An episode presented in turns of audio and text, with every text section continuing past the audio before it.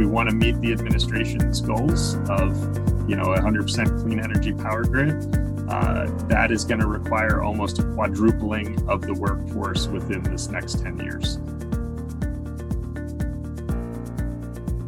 This is the Contractors Corner podcast series from Solar Power World.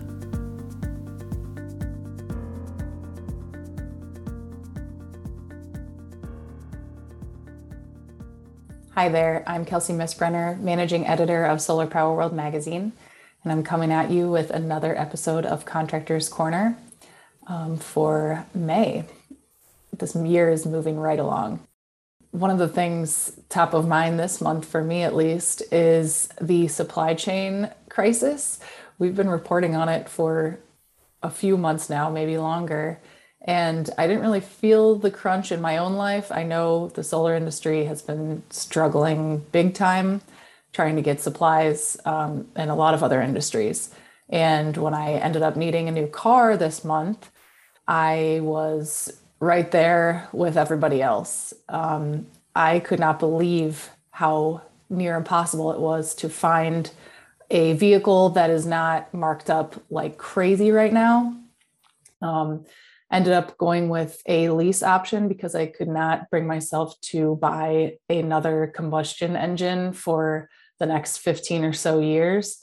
So I'm really hoping after the lease is up, there will be a plethora of affordable hybrid and EVs available because right now, uh, I think a lot of people want hybrid cars because of the gas prices. So it's just all of these factors interconnected made it a very bad time to need a new car. But um, just really, really hoping that the options are better in a few years. Same with induction stovetops. I am really interested in getting one of those, but they are also very expensive right now. So I'm just hoping all of these things become much more affordable to um, the average home owner in the next couple of years so that we can really do our part without breaking the bank. So that's my little tidbit for this month. Some other stuff happening in the solar space.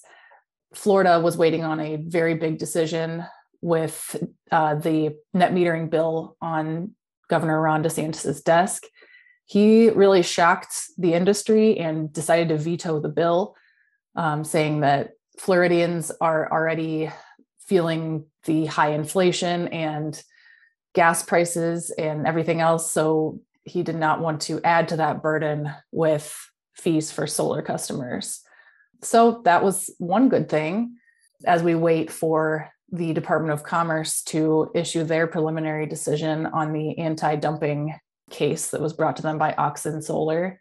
In the news over there, a couple of governors have come forward and asked the Department of Commerce to move quickly on a decision there because the solar industry has clearly told those governors that the uncertainty is making business very hard. So, so far, Governor Gavin Newsom wrote a letter to the Department of Commerce, and then the governor of Indiana also wrote a wrote a letter. And so some midwest representation there. Is cool. I'm taping this in the beginning of may. So by the time of release there may be even more governors stepping forward.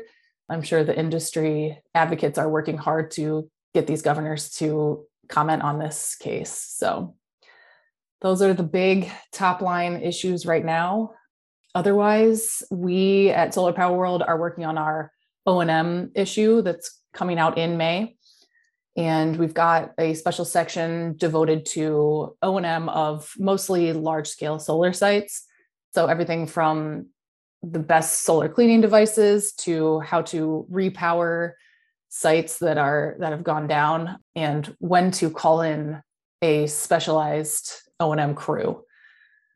That's what we have been working on and of course we by the time this is published, we'll be closing the top contractors application in one week and get to work on that issue. Again, that's one of our one of our huge efforts throughout the year. Kelly, our editor in chief, takes the lead on that and she does a great job. So keep a lookout. We will be publishing that issue in July in the full list. And thank you to everyone who applied this year. So, moving forward into our interview this month, we've got a little bit of a different interviewee. It is not a contractor, but it is very applicable to the solar market, especially utility scale solar. This month, we'll be talking with some folks from IREC and from the University of Central Florida. They're here to talk to us about a very important issue in the industry, which is increasing the availability of apprenticeships. Now, other industries like obviously plumbing, electrical, have very well established apprenticeship programs, but the solar industry does not yet. And that is one huge pipeline for jobs and to help with the labor shortage that we're also experiencing. So some uh, forward thinking people in certain states have went ahead and set up apprenticeship programs because their states do allow it so we will just get filled in on the importance of pushing these programs and the importance of being recognized by the Department of Labor officially. Having apprenticeships in this field is just crucial. So that is what we have coming up and I hope you enjoy this this month's conversation and maybe learn some things about how to get this started in your community or the the uh, area that you work in. I hope that you enjoy this episode, and I thank you again for tuning in.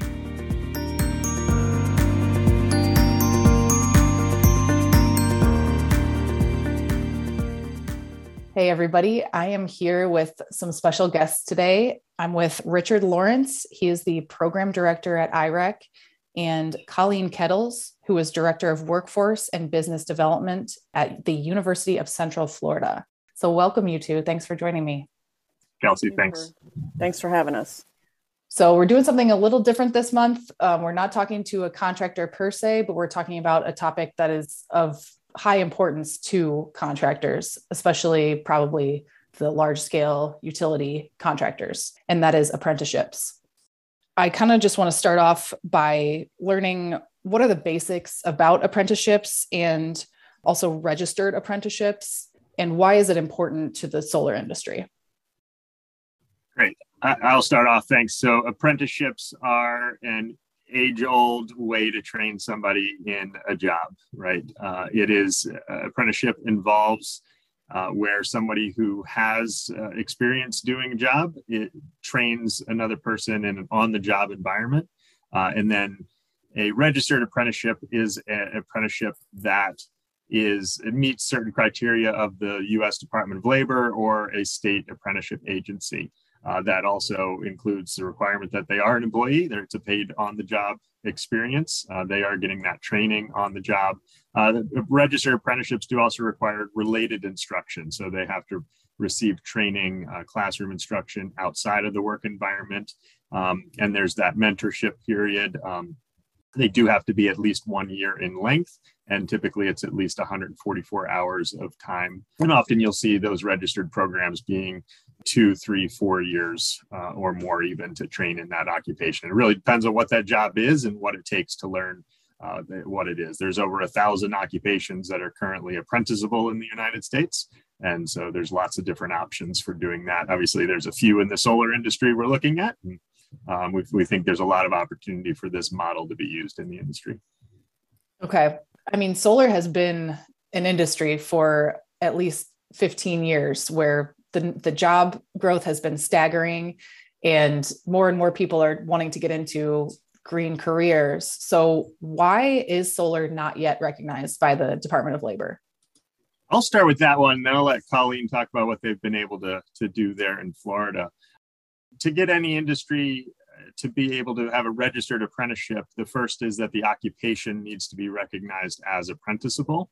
Uh, while the occupation of the solar installer in particular is one occupation there, um, is not yet recognized as apprenticeable. There, there are others uh, in the industry that that are uh, certainly electricians. a lot of people are familiar with, and that's one of the largest apprenticeship programs in the country. Um, there's other job roles as well that are apprenticeable, like project manager as well. So there's there's opportunities to use that across the industry. But uh, right now, solar installer is not recognized. Um, uh, we are working to change that, but there are other ways. You know, people can train their electricians. They can train uh, towards the solar installer using an other occupation, such as a laborer uh, or uh, another like a home performance technician. There's some other categories that could work too. And Colleen, if you want to talk about uh, getting solar installer in, so nationally we, we're not able to register. It's not recognized nationally, but in Florida they were able to get it recognized there. Yeah, so Florida is fortunate in that we are one of the states that can register an apprenticeship program with the Department of Labor. So our apprenticeship program was approved in February of, of this year, and we've been working on it since about, I would say, October of last year. And as Richard said, you know, solar for ages has not been apprenticeable. I mean, I started working in the industry very early on in the 80s when we had solar thermal and even then, uh, the Department of Labor said it was not an apprenticeable trade. And so we were able to get our uh, Florida Department of Education, which is our apprenticeship agency for Florida, to approve um, the solar apprentice. It's the solar energy technician is the name of the apprenticeship. It is two occupational codes blended into a single apprenticeship program. So we took the solar thermal as well as the PV installer under the O*NET codes, which is the Department of Labor database of all occupational titles. And we blended that into a single two year apprenticeship program. Um, as Richard said, 144 hours a year of classroom instruction, 2,000 hours a year of on the job training.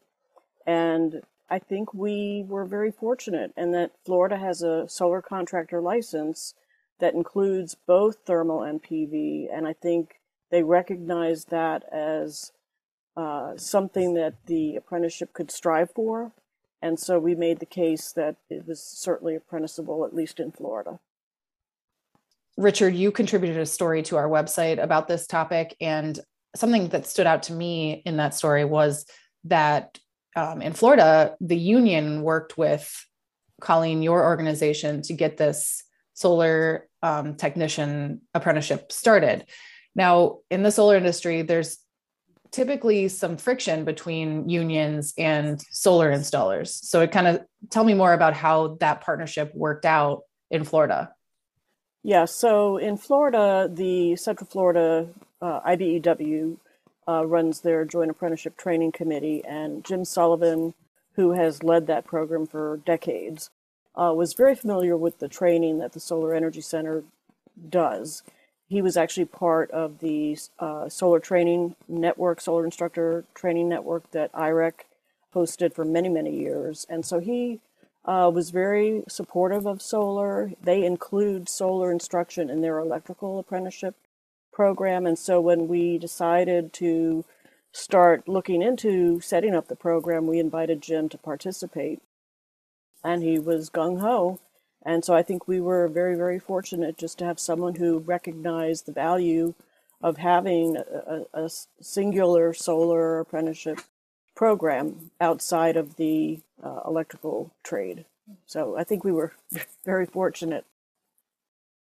So you mentioned that some roles in the solar field are already apprenticeable. Why is it so crucial that solar technicians or installers are added to that? Like, what are the benefits to a, a person working in the field? Yeah, so there's a lot of benefits to both the employee as well as the employer for having a registered apprenticeship program uh, to, to train the workforce.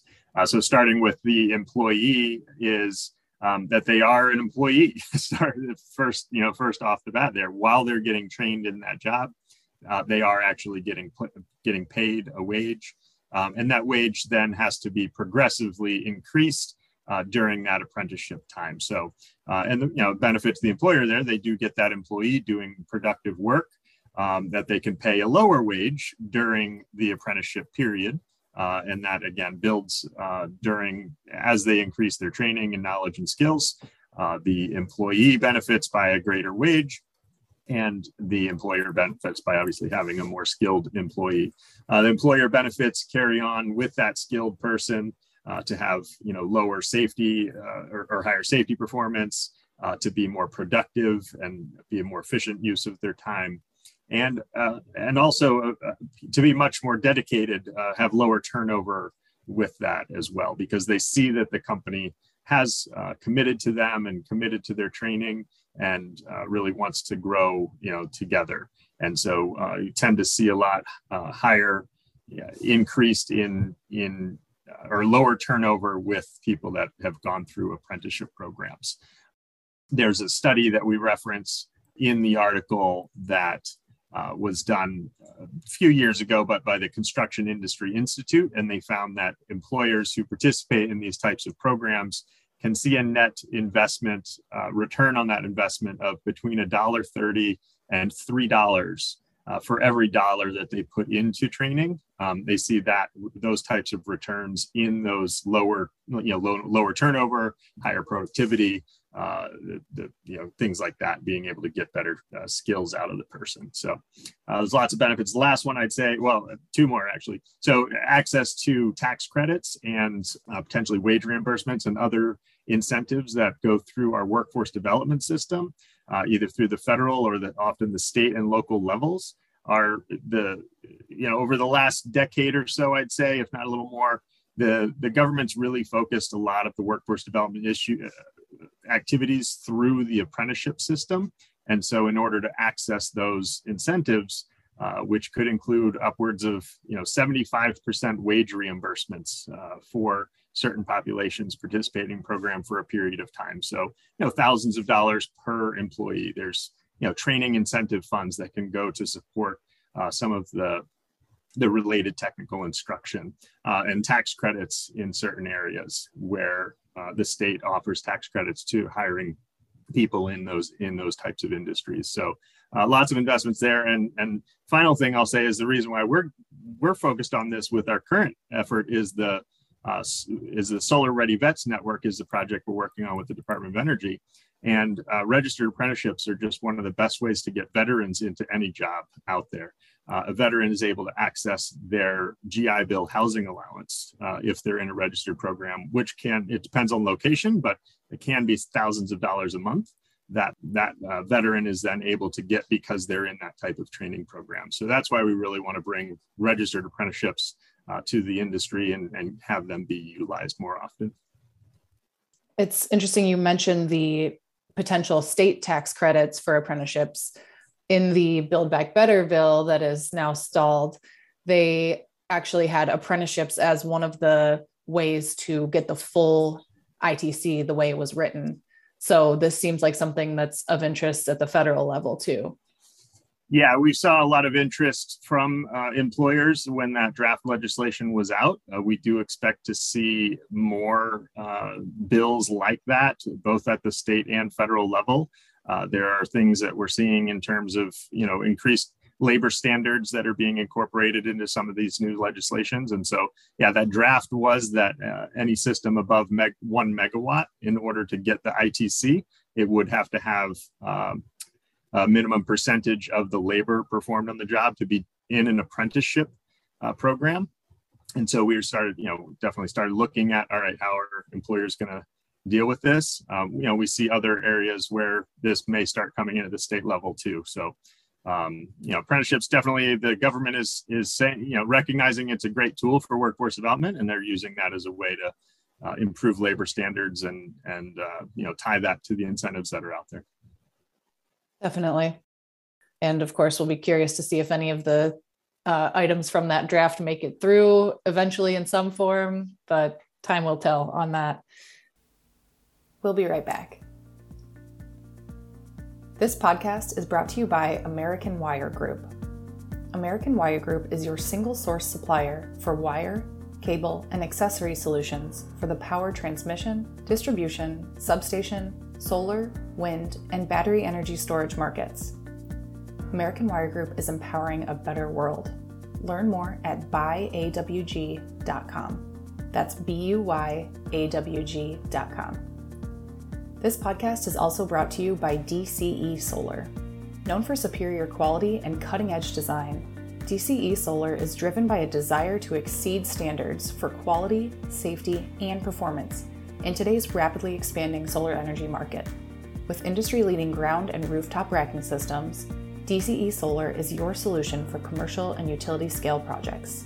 Learn more at dcesolar.com. This podcast is also brought to you by Scanifly. Want to survey more sites per day? Searching for better accuracy?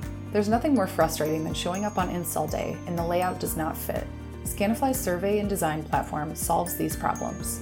Scanifly, the only drone based solar software, will help you survey three to five times more projects per day while getting perfectly accurate measurements and minimizing roof time. New to drones? Contact them on their website and take their free course to become a solar drone pilot today at scanifly.com backslash surveyor dash associate dash program. Now back to the show.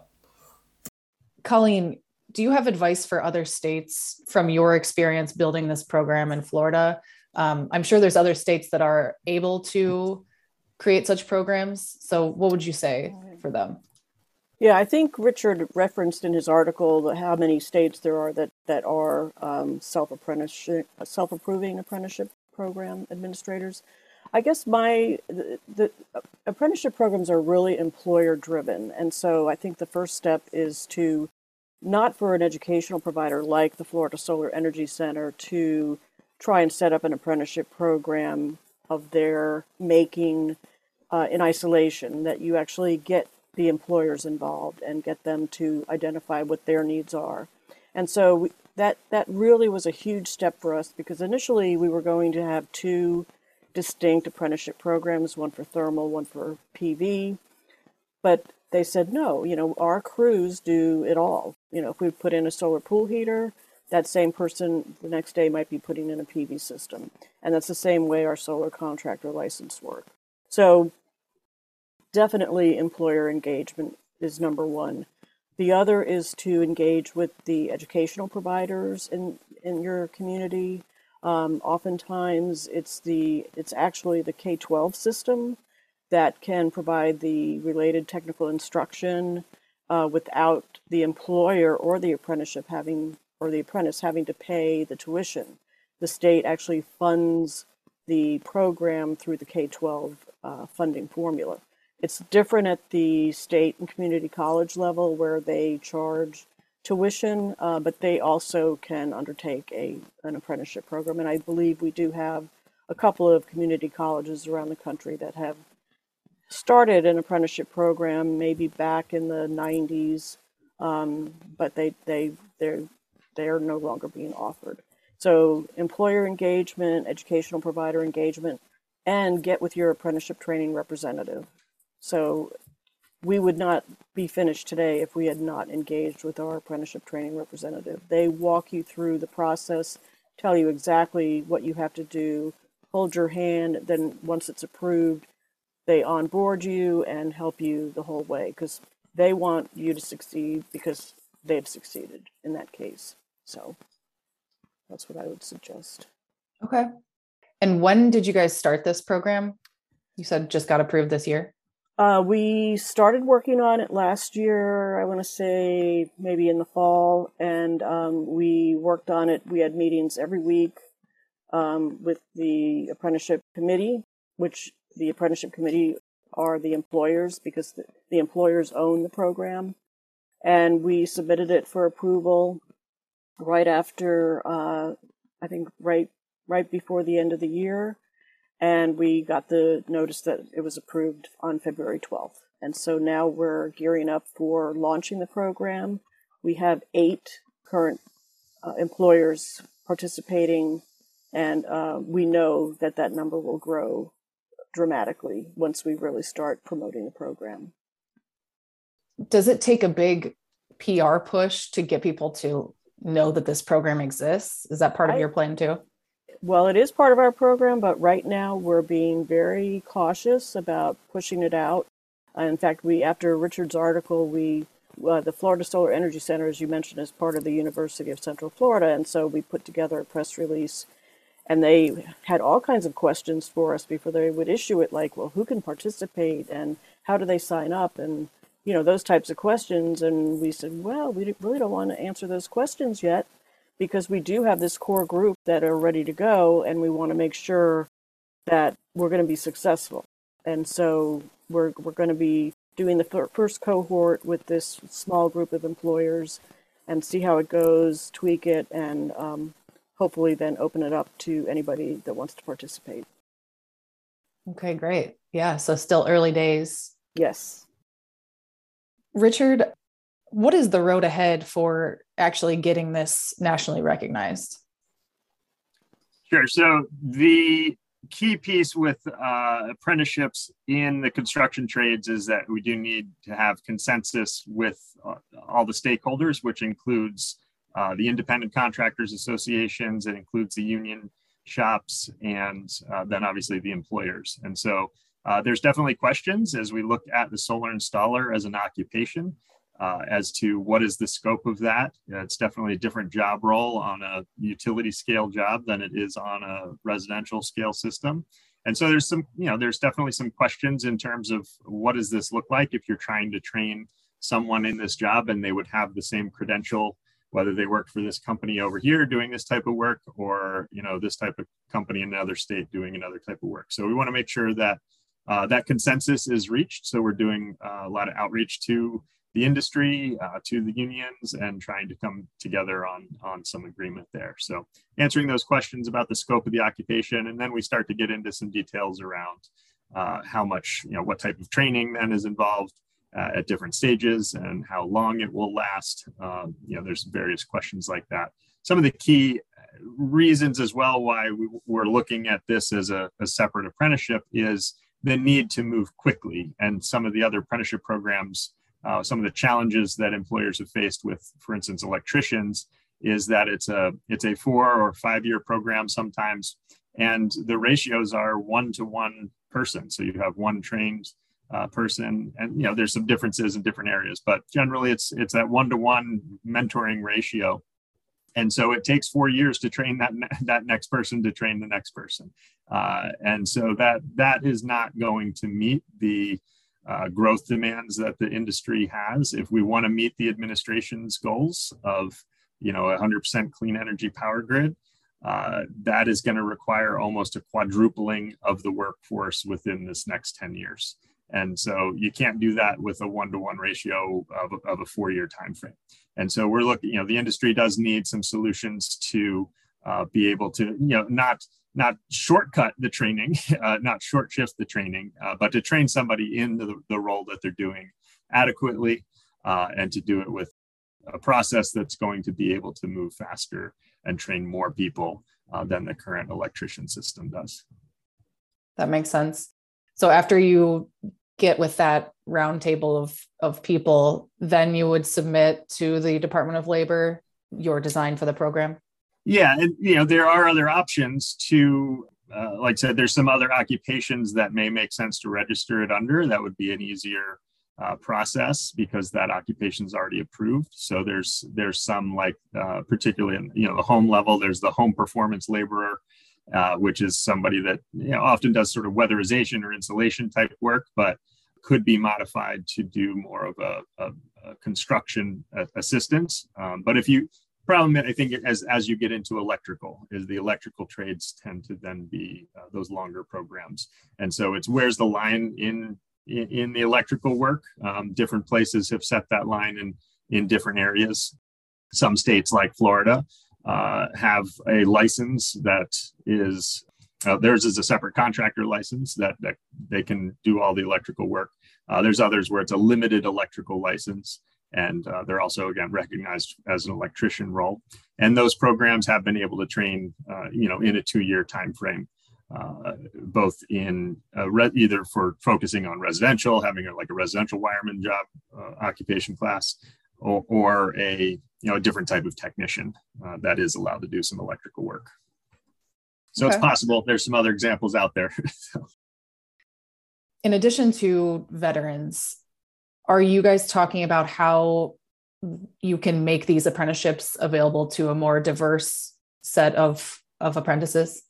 Yeah absolutely. And and you know veterans are sort of what's brought us to this because we have a project through the department of energy to get more veterans into the industry. And and it's recognized that uh, apprenticeships are a great way to get veterans into any industry uh, but any program would not be limited or have a focus necessarily on veterans. Uh, that's another benefit that I mentioned is uh, or didn't mention is actually does help to increase diversity. So being a registered program, one of the criteria of that is you do have to have uh, various diversity goals and you have and they have to you have to be non-discriminatory in all of your you know practices there so it does help force that in some ways and so we we we certainly see apprenticeships as a great way to bring a more diverse group. It provides that training while they're on the job. It helps to eliminate some of that barrier of for instance having to get a degree and, and put up a lot of money before actually being employed.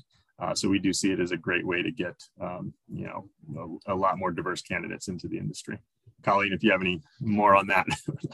Yeah actually we when you're a first year apprenticeship program, you don't have to uh, indicate how many minorities and other populations you have in the program because obviously the program has just started. You don't have anybody in it.